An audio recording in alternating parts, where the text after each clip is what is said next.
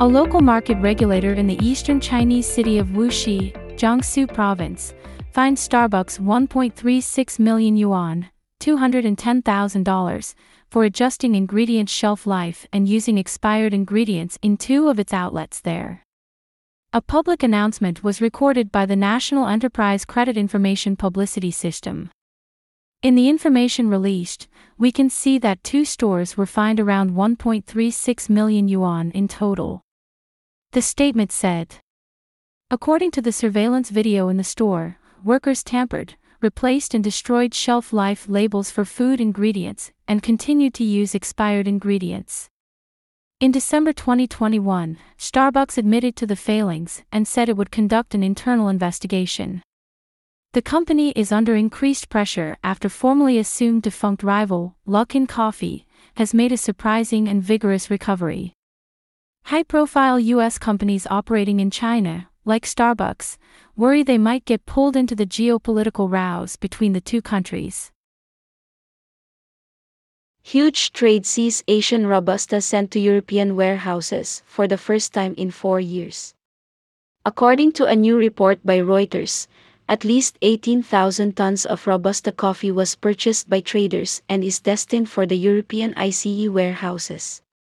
To put that in perspective, ICE had, at the time of the trade, a total stock level of about 100,000 tons. For the last few years, such a trade would have been unthinkable, as the costs would have outweighed the profit. Why did traders drop the price so much? So, how is that economically viable today when shipping rates have gone up 400% in some cases? Two factors contributed to this epic transaction the first was a drop in the price the traders could buy Robusta in Indonesia and Vietnam, and the second is that the traders used an alternative form of shipping. Looking first at the prices, the beans came from Vietnam and Indonesia, the biggest and third biggest producers of Robusta worldwide. Brazil is number two behind Vietnam. The shipping prices have been so high in large part due to a constrained supply. This meant that stock levels of Robusta had been steadily rising in the countries, and the dealers were now desperate to sell them. Why is shipping so constrained right now? The infrastructure that supports international trade movement was built on a just-in-time model, which was an economic development born out of the need for companies to reduce waste by supplying just what was needed to consumers at the point of demand. No more or less. But the model broke when the pandemic struck, firstly because the ports were closed during the lockdown, creating a backlog of container ships waiting to unload. Secondly, consumers who sat at home with nothing to do tended to buy more goods online, most of which were shipped internationally, thus adding to the logjam. How did the traders ship it cheaply? Most shipping is carried out using containers, either 20 or 40 foot, rectangular metal boxes which are stuffed with goods. These containers are then quickly loaded, stacked on top of each other, and unloaded at the destination port.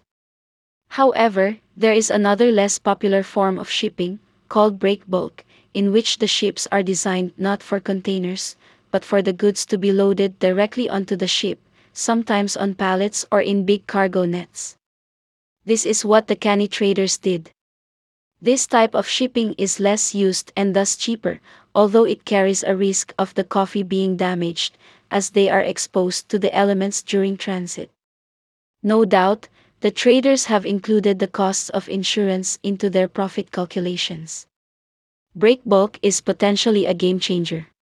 We're only tight because the coffee is in the wrong place, said a Swiss based coffee trader at a global trade house. Who's behind the trades? According to the report, large trader Ecom is planning to move 5,000 tons to the European market this way. Deliveries are likely to go to ICE warehouses in Antwerp, London, and Amsterdam. Sucafina and Louis Dreyfus have also been reportedly using the technique with prices rumored to be around $1,950 a ton, at a significant discount to those being traded on ICE, currently $2,240. The influx of Robusta to the dwindling stocks at ICE is likely to put downward pressure on the price of the commodity. The Black Rifle Coffee Company, BRCC, has seen their sales explode over the last year, which set them up for their successful stock market IPO earlier this month. I have to admit to a negative predisposition toward the BRCC before I knew anything about them. I'm not a gun supporter, so the association of guns and coffee didn't really put me in a wonderful frame of mind. I understand why many Americans feel strongly about their guns. I spent five years in the Midwest of the US and still have dear friends there who are firmly in the pro gun camp. But we've agreed to disagree. The names of their coffee didn't make me feel any better, like AK Espresso, murdered out coffee roast. So, I set about to shoot them down in this article. Then, I changed my mind, mostly. But then I read their mission statement and watched interviews with the management team and discovered a business that, yes, had a strong gun association, but was primarily about veterans.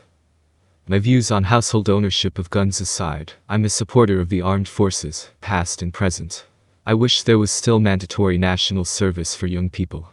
The armed forces provide an antidote to silver-tongued politicians, and those of my friends who went through training came out with lifelong good habits and a can-do attitude. They understand the importance of loyalty and being able to rely on someone. I also believe our governments don't always treat their veterans fairly. I can't speak for the US, but in the UK we have acted shamefully toward our Gurkha troops, denying them equal pensions, for example, until a lovely actress by the name of Joanna Lumley, his father served in the Gurkha regiment, shamed the politicians into action in 2008. So I found it heartening to see over 50% of the employees at the BRCC were veterans or family members of veterans. The company has initiatives to help vets including those who were disabled from their service. The company went public by the once trendy SPAC route. Special Purpose Acquisition Companies, SPACs, are shell corporations designed to take companies public without undergoing the traditional IPO process which takes time and can cost hundreds of thousands of dollars. They have been extremely popular over the last few years, although their numbers have dropped significantly recently. The company's share price initially soared before scaling back, but still well above their IPO price. I think the BRCC has struck a chord with right-wing customers in the US, and while I don't like the naming of their products, it's clear that many disagree with me. After raising capital, the company is going to embark on a major expansion from the current 7 stores to 78 by 2023. They also want to hire 10,000 veterans, which is amazing. What I particularly like, other than the jobs for vets, is that the company came to market on the back of an already profitable business. Unlike so many other companies that launch their IPOs without any real substance to their business, BRCC has already shown they can deliver. The company has a big hiring program. If you're a vet looking for an opportunity, check out their hiring page. Final thoughts. While I still don't like their coffee names or marketing, an awful lot of people clearly do, and they are doing a great job in promoting themselves. I have no idea if I'd like their coffee, but they're stepping in to help veterans who may not feel they have a lot of great options after leaving the service, and for that they deserve respect. Clemens E. Blum resigns from the board of directors of the Bühler Group.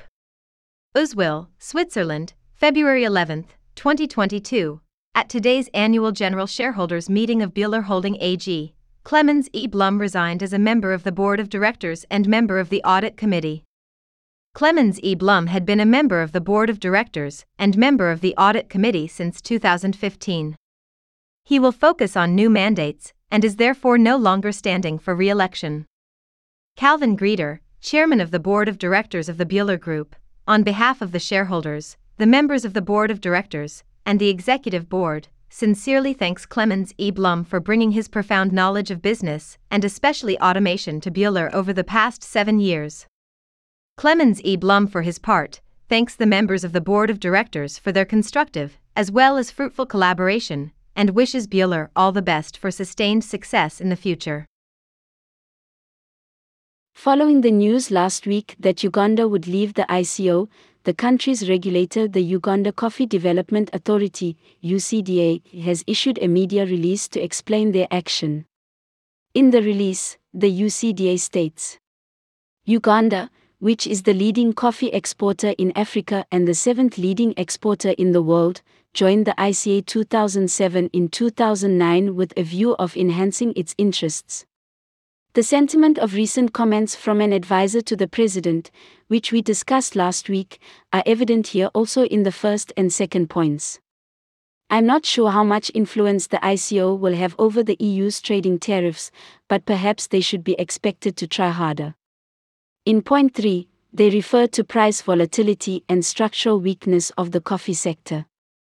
We know this is an important point, and one that Guatemala also raised when they left. I'd like to see Uganda offer some clarity about what they think the ICO should do. Establishing prices globally is going to be a monumental task, but that shouldn't be an excuse to do nothing. In point 4, they refer to a lopsided classification in which only Brazil and Colombia types are separated, and everything else is grouped under other. If that's correct, it's a tone deaf move on behalf of the ICO, and while there may be practical difficulties in having a highly fragmented classification, they can do better. Point 5 claims there's a statistical anomaly which adversely affects Robusta, for which of course Uganda is a major producer. I'd like to know more about this. Point 6 is interesting.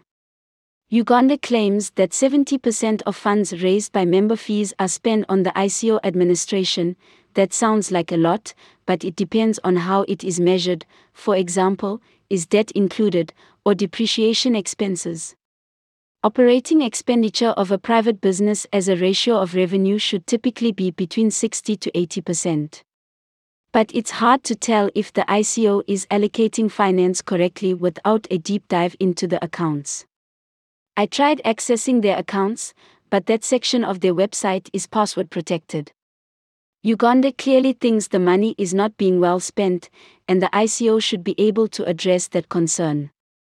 At the very least, it's an opportunity for the organization to conduct an expenditure review and report if they are offering value for money. Finally, in point 7, the UCDA says the organization never replaced a scheme that finished in 2012 to help member countries tackle issues in the sector. I'm pleased to see Uganda being transparent about their grievances. We've known for several months the country had issues they were trying to resolve with the ICO.